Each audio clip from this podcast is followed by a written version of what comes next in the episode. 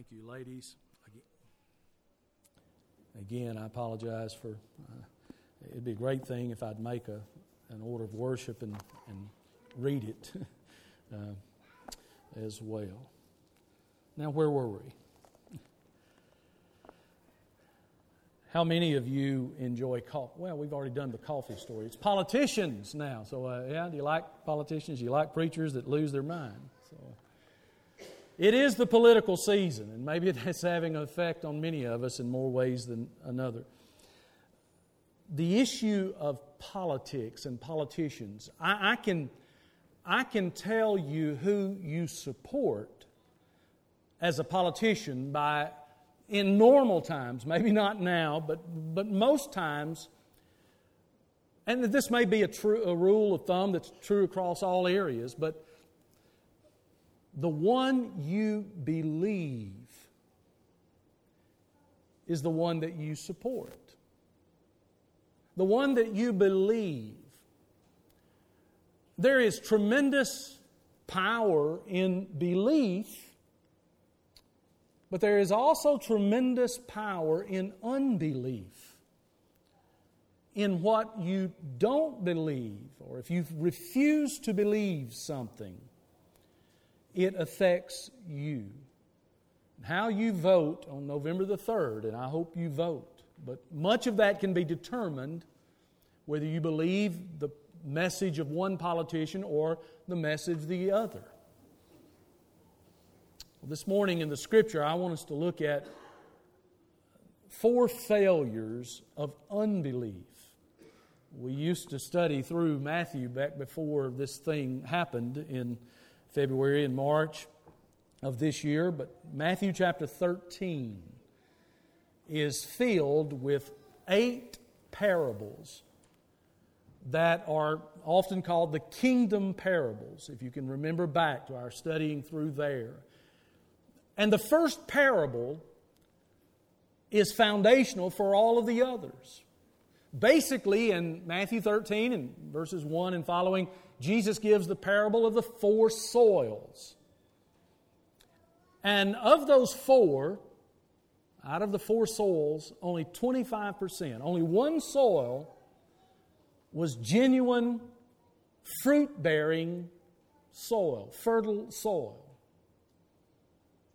But there was one soil that was referred to as stony ground. And I think we see that illustrated in the conclusion of the 13th chapter. Jesus has used these eight parables to show that disciples of Christ, people in the kingdom of God, should expect rejection. They should expect unbelief. They should expect uh, that maybe here and there some will believe if the good soil is only 25% of all soils, then maybe here and there some will believe. So he comes to the end of this chapter. It wasn't a chapter at that time, but Matthew gives us in Matthew 13, verses 53 to 58, a picture of one of those types of soil. I believe it's the stony ground soil. So read with me in the Word of God, Matthew chapter 13, beginning at verse 53. Now it came to pass when Jesus had finished these parables that he departed from there, and when he had come to his own country, that is Nazareth, when he had come to his own country, he taught them in their synagogue, so that they were astonished and said, Where did this man get this wisdom? and these mighty works. Is this not the carpenter's son? Is not his mother called Mary and his brothers, James, Joseph, Simon, and Judas? And his sisters, are they not all with us? Where then did this man get all these things? So they were offended at him. But Jesus said to them, A prophet is not without honor except in his own country and in his own house. Now, he did not do many mighty works there because of their unbelief. This is our Lord's second visit to his hometown after the beginning of his public ministry. Second visit to Nazareth. He'd been there about a year earlier, and at that time, if you remember, when Jesus was in Nazareth, they were so offended at what he did and what he said that they were about to throw him off a cliff, or they wanted to kill him. They were upset that he had claimed to be the Messiah. Instead of accepting the gift of God, except instead of believing, they, they denied him. They rejected him. They weren't interested in his message. They wanted nothing to do with it. And now you compare that to this second visit. At the conclusion of all of these kingdom parables, Jesus now enters into his hometown of Nazareth. He's taught them about rejection. He's taught them about how, that not many will follow. There he may be illustrating one of the soils of the four soils, the stony heart. But can you imagine? Jesus, as was his custom, went into the synagogue after the reading of the scripture. He sat down and began to teach them or instruct them. How did Jesus teach? You thought about that? Eh, wouldn't you have loved to, to have a, a cassette tape of that or a, an audio file of, of Jesus teaching. The Bible tells us how Jesus taught. If you read in the scripture, you'll see that he taught as one that had authority. Matthew 7 28 to 29 says that when Jesus had ended these sayings, the Sermon on the Mount, that the people were astonished at his teaching, for he taught them as one having authority, not as the scribes. So, how did Jesus teach? He taught with authority. And folks, authority doesn't mean shouting some folks think the delivery determines the authenticity of a message. That's not so. But Jesus did teach with authority, He taught with knowledge. In John chapter 7 and verse 15, it says, About the middle of the feast, Jesus went up into the temple and taught, and the Jews marveled, saying, How does this man know letters? Having never studied. In other words, he didn't have a formal education. How did he know these things? Jesus taught with authority, he taught with knowledge, he taught with grace. When he spoke, his words dripped with compassion, dripped with kindness. Grace, Luke 4 and verse 22, all bore witness to him and marveled at the gracious words which proceeded out of his mouth. And again, they said, Is not this Joseph's son? How did Jesus teach? He taught as one that had authority, knowledge, grace. And he taught with power. He taught with power. Luke 4 and verse 32 says, And they were astonished at his teaching, for his word was with authority, or it could be translated power. Jesus taught with power, not just empty words, not philosophical drivel. Jesus taught with power and he taught with uniqueness. What the words that he said, the teaching was unique. John 7 in verse 46 says that the officers answered and said, Never a man spoke like this. What he had to say was unique. And so the Lord Jesus taught this way. And, and no doubt here in John, uh, Matthew 13, when he was in the synagogue, that, that Jesus, it says, verse 54, notice this, and they were astonished. Astonished. It's a word that means to, uh, to be struck with admiration, to be amazed. They were amazed at Jesus' teaching. What kind of teaching was it? With authority, with power, with grace, with uniqueness. But they were astonished. And yet, drop down to verse 58 of Matthew 13. They were astonished. They were amazed at his teaching, but they did not believe. Let me make a very important point this morning that's kind of an aside, maybe not the central point of this message, but it is, a, it is possible for a person to be impressed with a speaker, a teacher, a preacher's message, to be impressed, and yet not believe. And I'm not just referring to believe unto salvation, not take in the principles. We've, we've been so messed up on this through the years that we make preaching about a personality rather than about the message of Jesus Christ. And so we see these that were amazed or astonished at his teaching, and yet they didn't believe. It's also possible to not be impressed with the eloquence or lack of eloquence of a teacher or preacher and still believe because why? The power is in the message, not the messenger. And that doesn't mean we don't prepare and we don't do everything necessary to, to present the message as best we can. But what I want us to see in these verses, 53 to 58 this morning, is the devastating effect of unbelief. Certainly, these to whom this passage is making reference to are unbelievers as it relates to salvation, those who were not saved. But can I tell you, dear Christian, brother or sister in Christ, that we struggle with unbelief too often, don't we? Remember the disciples praying, Lord, I believe, help my unbelief. And there are effects to our unbelief. Some of these same failures that I'll mention this morning are true in our lives when we fail to take Him at His word. What is belief? What is faith? What is trust? It's taking God at His word, taking Christ at His word. So let's look at these failures of these that were there in Nazareth as Jesus entered into the synagogue and no doubt read from the scroll, no doubt sat down and taught them. Yet, what did they do? Well, here are the failures of unbelief. Number one, unbelief fails to see the obvious. Unbelief fails to see the obvious. Notice verse 54 when he taught them in their synagogue, so that they were astonished, amazed.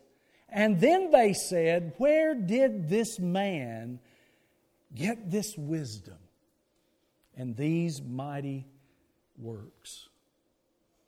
Now, believer, can I ask you a question this morning? Where did he get this mighty power? Because he was God. It's obvious. It's obvious. Their, their question is, is an unbelieving question. From where has this man this wisdom and these mighty works? Was it not obvious? By the way, this is one of the great defenses of the deity of Christ. These are not his disciples asking this question. These are not his friends asking these questions. These are his enemies. These are unbelievers that are asking this question. They're not denying the deity of Christ. They say he does what? He has wisdom and he does mighty works.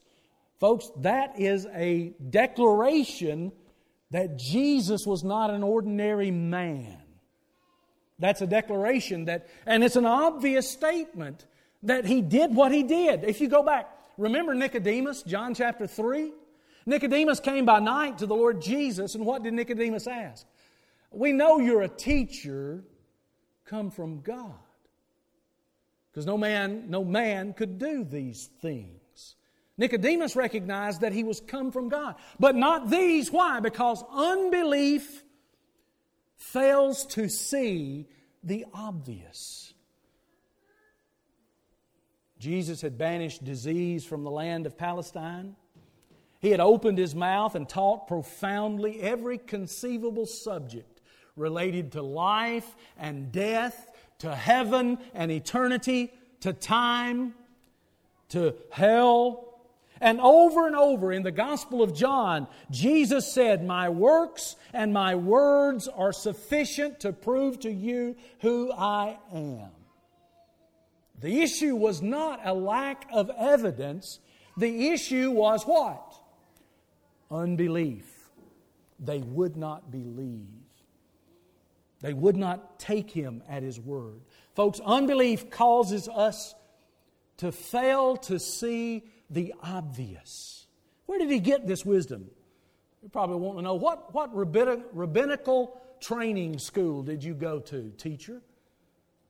You're not a rabbi. It's, it's we, you know, we've heard that. What, what seminary did you go to, preacher? What college did you go to? Where are you? Who do you think you are to say these things? Maybe they knew where it came from and they just denied that, they, that it was God. You see, unbelief fails to see the obvious. Secondly, the failures of unbelief. Not only does it un- fail to see the obvious, but unbelief fails to hear the relevant. Look at verses 55 and 56. Is not this the carpenter's son? Is not his mother called Mary? And his brothers, James, Joseph, Simon, and Judas, and his sisters, are they not all with us? Where then did this man get all these things? Now, what's wrong with that? Are they wanting to know a genealogy of Jesus? Not really. They, they recognized his brothers, half brothers, that he had sisters. The Catholic Church teaches that, that Mary had perpetual virginity, and so you know, I, I, don't know how they get by that, but anyway, uh, here they're saying there's no way that this one, who's a brother to James and, and Joseph and Simon and Judas and his sisters, there's no way. But what's the problem with that question? Well, in a court of law, here's what an objecting attorney might say irrelevancy. It's not relevant. What about Him? What about Jesus? What about the message that He's proclaimed? What about Jesus? We see how that works a lot of times when we're sharing Christ with someone or talking to them about being saved. And we might invite them to church and uh, to, to come and to hear a gospel message or to come and watch a, a gospel presentation, be it a movie or something that we do that. And, and, and what are the things that often an unbeliever will come up with? You know, they're not very friendly down there. But what about the message? You know, that woman that sat in front of me had on the stinkingest perfume. What about the message? You know, those kids were so unruly. But what about the message? We, when, you unbel- when you're not a believer, when you refuse to take him at his word, what, what happens? We'll focus on the irrelevant. That may be happening this morning. That may be happening as you go, well, I don't like it there. That, that, that, that preacher's too fat. That, that, that, that preacher's too loud. Or, or, or uh, and I've heard this before. He sure does murder the Queen's English. you know, what about the message? What about that which is relevant? Unbelief will cause you to fail to see and hear the relevant message. They couldn't hear Jesus. They couldn't comprehend his message because they were focusing on irrelevant things. May I stress this morning that the, the relevant fact before us is that Jesus Christ is the crucified, buried, and resurrected Savior what about Him? What about Him in your life? Don't give me this about, well, I wasn't comfortable. It was too hot, too cold, too, uh, the pew was too hard, too soft. Those are irrelevant factors. What about Jesus? Unbelief will cause you to fail to see the obvious, to fail to hear the relevant. You'll focus on the irrelevant some smokescreen, and then do away with the relevant truth. Jesus is the Messiah. Do you remember in Matthew, well, we'll get there in Matthew chapter 16 one day in studying Matthew's gospel. Do you remember when Jesus said to his disciples, Who do men say that I, the Son of Man, am? Matthew 16. And they offered some answers. Some of them say that you're Elijah, some say John the Baptist, others, maybe one of the other prophets. Jesus said, But who do you say that I am? And Jesus, excuse me, uh, Simon Peter responded to Jesus and said, You are the Christ. Praise the Lord, he got beyond the irrelevant and spoke to the relevance of the question. You are the Christ, the anointed one, the Messiah, the Son of the living God. Jesus commended him for that and said, You are blessed for that.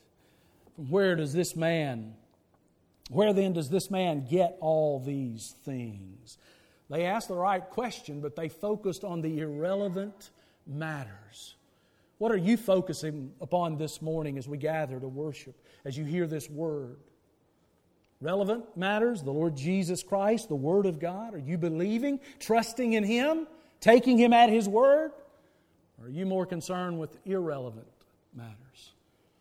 The third failure of unbelief is that unbelief fails to comprehend the truth. Unbelief causes you not to comprehend, to accept the truth. Look at verse 57. So they were offended at him. The word offended in the Greek language is what we get our word scandal. Scandalizo is the Greek word, and it's our word scandal or scandalized. They literally, the picture here is they put up a wall. They were offended at Christ. They stumbled at Christ. Paul spoke about that, inspired by the Spirit of God, and wrote to the Corinthians in 1 Corinthians chapter 1, verse 23. Paul said, We preach Christ crucified. To the Jews, a stumbling block. To the Greeks, he's the wisdom of God. We preach Christ crucified, but to the Jews, they stumble at that. They stumble at that. They're offended at that. Unbelief, not taking God at His word, will cause you not to see the truth. Now, we'll, we'll, get there. Some of this may sound a little bit conflicting, but in just a moment, I want you to see that it's, it's not lack of evidence that caused them to be unbelievers, it's something else. Jesus offers this thought in verse 57 to them A prophet is not without honor except in his own country and in his own house. What was Jesus saying to that? Well, he said, he said, Hey, I'm fulfilling a proverb right here. He's essentially saying that, that all the experts have to be from out of town. Or here, John MacArthur offers this. It's a great, this is a, here's the modern day equivalent to this familiarity breeds contempt. That's what Jesus was saying. Because you're familiar with me, because I grew up in Nazareth, you saw me, that you won't hear my message? You conclude that there's no way I'm the Messiah, no way I'm the Savior. Familiarity does breed contempt, hatred, does it not? I fear that sometimes, and particularly when we in the Bible Belt of the South, there's a church on every corner. Most towns have a gospel preaching church. And, and, and folks are so familiar with it. You ask the man on the street, Do you know the gospel? And many of them can say, Yeah, Jesus died for sin and was buried and rose again the third day. And they're so familiar with it that their life is contemptuous toward it. Jesus says that you're offended, you've put up a wall. You fail to see the obvious, you fail to hear the relevant, you fail to comprehend the truth. Your eyes have been blinded to the truth because you will not believe. Look at the fourth failure, verse 58. What does unbelief do? Well, it causes you to fail to allow the supernatural, to allow the miraculous. Verse 58 says, Now he did not do many mighty works there because of their unbelief. Notice the word many, which tells us that apparently he did some. I, I, would think that would be indicative of that, but he didn't do much there because of their unbelief. Simply stated, because they refused to believe, Jesus took his ministry elsewhere. They had heard about what he could do, And, and we know that Jesus exercised miracles at different, under different circumstances from time to time. Sometimes there were those who believed. They trusted him, they took him at his word, and he did a miracle on their behalf. But there were other times, there are examples where they didn't believe, and yet Jesus, I mean, he raised a dead child. Did that child have faith? no. Maybe you say, well, he did it for Jairus. But did that one have? Uh, he, he healed when there was no faith. There were times that he acted in response to faith. So we can say that he acted sovereignly in these matters, whether it was with faith or without, in terms of his dealing with people, in terms of healing and, and, and miracles. And faith is not necessary in the Gospels uh, to see the Lord work. He does as he sovereignly chooses. But this particular text, verse 58, makes it clear that he didn't there. Why? Because of their unbelief. Their failure to believe caused them not to see the miracles and the work of Christ. And I would tell you that's true in our uh, day. That's true in our age. That's true in Belmont, Mississippi. That because folks don't believe. You know, there are a lot of people that are running around saying, I just want the Lord to do a miracle on my behalf. I had a, had a person once that got bitter toward the Lord, literally, and confessed that bitterness because their mother died and they fully expected the Lord to raise them out of the casket. There may have been some other problems going on in that individual's life, but they were bitter toward the Lord. Unbelievers running around saying, God's got to do what I want in order for me to believe. And God's Word makes it clear you got to believe it, my friend, before you'll see it. Some say, let me see it and then I'll believe. That's not the way He operates. He could do, do no mighty works there because of their unbelief. I take a, a, an interpretation of this, and I hope it's not a twisted one, but a, or an application, maybe I should say. I fear that sometimes we don't see a lot going on in the Lord's church because we won't trust Him. Believers. Maybe it's time we pray, Lord, we believe, help our unbelief.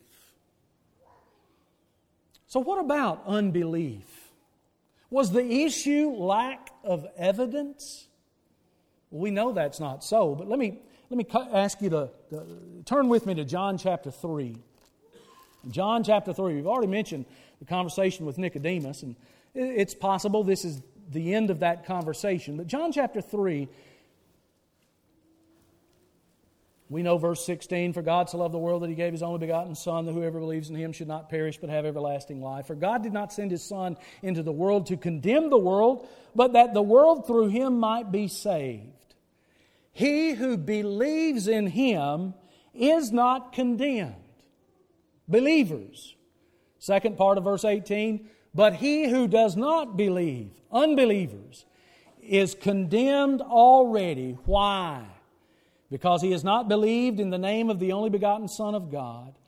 And this is the condemnation. Here's why that the light has come into the world. What is the light? The Lord Jesus Christ. The light has come into the world, and men loved darkness rather than light because their deeds were evil.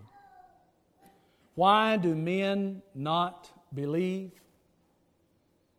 Because they, their deeds are evil. They love evil.